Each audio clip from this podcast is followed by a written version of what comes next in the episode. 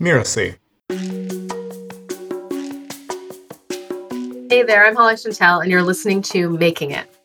I help coaches and consultants enroll clients on a consistent basis by empowering their prospects throughout the sales process. For my dad, confidence was a very big lesson that he taught me. Everything was about confidence. If you could believe it, you can do it. And when you start to doubt yourself, is when things start to go sideways. And I've been retaught that lesson over and over again throughout my life. Most of the time, when I've had a failure or, you know, fallen flat on my face, it's been because I second guessed myself or reacted out of fear or didn't go as hard as I needed to in order to accomplish my goal. Part of my upbringing, for a long time, we did wildlife rehabilitation and I, from a young age, wanted to be a veterinarian. So we took care of squirrels, raccoons, owls, hawks, you know, in the Maine woods, you name it. We at some point had it come through our house. And so my degree is actually in pre veterinary medicine. And I got my butt kicked by organic chemistry and also shadowed a few surgeries and decided that really wasn't for me. Um, so I started turning my attention to starting a business in the animal niche, but ended up getting taken off course when I was introduced to coaching um, and decided to pursue that instead. One of my earlier businesses was hand raising parrots. So when I was in college, I had a breeder that I would purchase parrots that were just a couple days old, and my mom and I uh, would hand raise them and find new homes for them, and that was that was a really fun business. We had cockatoos, African greys, macaws, and they were a lot of fun.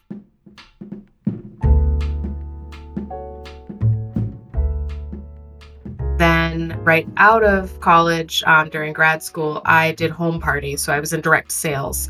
So I would sell, I would do demonstrations of product and, and sell it.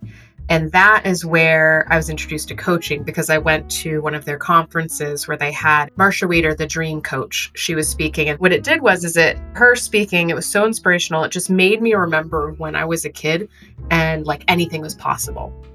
And I'd never really lost that spark, but it, it helped me realize that a lot of people, or actually most people really do lose that spark and they feel like they are a victim of circumstances. They can't really create what they wanted. And when I had that realization, I decided that I needed to help them achieve their dreams. I was in my mid 20s, I was single. And at that point, having a business was really all about achievement. I didn't have a lot of debt or bills that needed to be paid. So, just the fact that I was able to, at that point, pay for my wedding with my business felt really good. I felt like I had made it things shifted very quickly after I began to have children. and that achievement focus becomes less so. And I felt like I was failing constantly because now I had um, other priorities that weren't quite as easy as setting a list of tasks for yourself.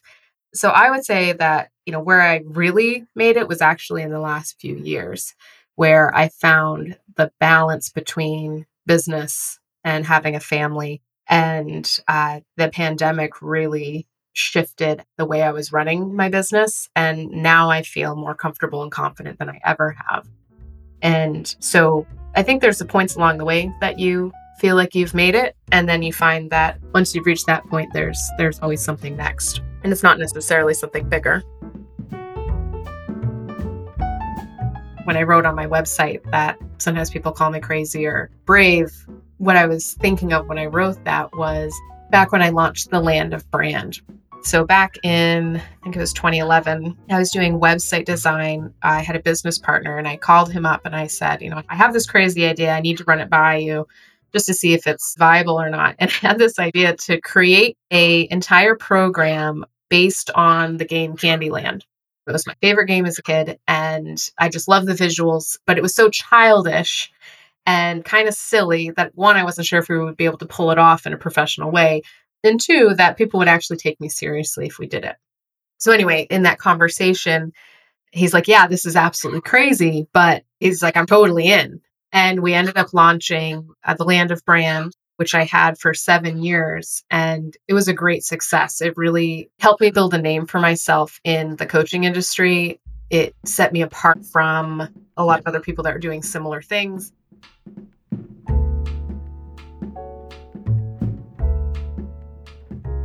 There are some people you can go on a computer and you just know how to use it. Like you can go into a piece of software, you can find where everything is and you do it on your own. And then someone else could come and look at the same exact piece of software and have no idea what they're looking at, need to read a manual in order to do the simplest things. And it's because it's not natural to them, it's not intuitive for them. But on the other hand, that same person could go into a kitchen and whip up a meal with everything in the cabinets without ever looking at a recipe book because they understand the materials they're working with and they know how they go together and they just intuitively can bring together a meal. And the person that was really good with the piece of software can't even boil water. So there's different gifts that you have and different abilities that are natural to you. That's that's the way I look at your intuitive abilities. Once you kind of recognize those gifts that you have, you can utilize them in a lot of different areas of your business and your life. And the more you tap into them and recognize what they are, the more they'll help you out in, in other areas as well. Because sometimes there's parallels you can draw between different different things that you're doing. Um, and when you relate it to something that you're really confident and familiar with, that the other thing that you might be unfamiliar with and trying out for the first time actually feels easier. Making it to me means so, like, the definition has changed throughout the stages of life that I've been through in the last 10 years. So making it now means that it's not just a financial success, but having the feeling of peace and the feeling of balance in my life and uh, being able to enjoy all aspects of life. So, not feeling like I need to have my nose to the grindstone in my business in order to feel like what I'm doing is worth it and being able to take my kids to Disneyland and uh, we go camping every weekend in the summer and having those special times and knowing that my business is still there and uh, running itself and just having that freedom that we all search for that's to me having made it. Like having that freedom in those different aspects of your life and finding that balance is definitely where i feel like i've accomplished what i've set out to that time as a new mother is such just a identity shifting time. And it also put a lot of strain on so a lot of strain on me personally but i completely had to change how i was running my business.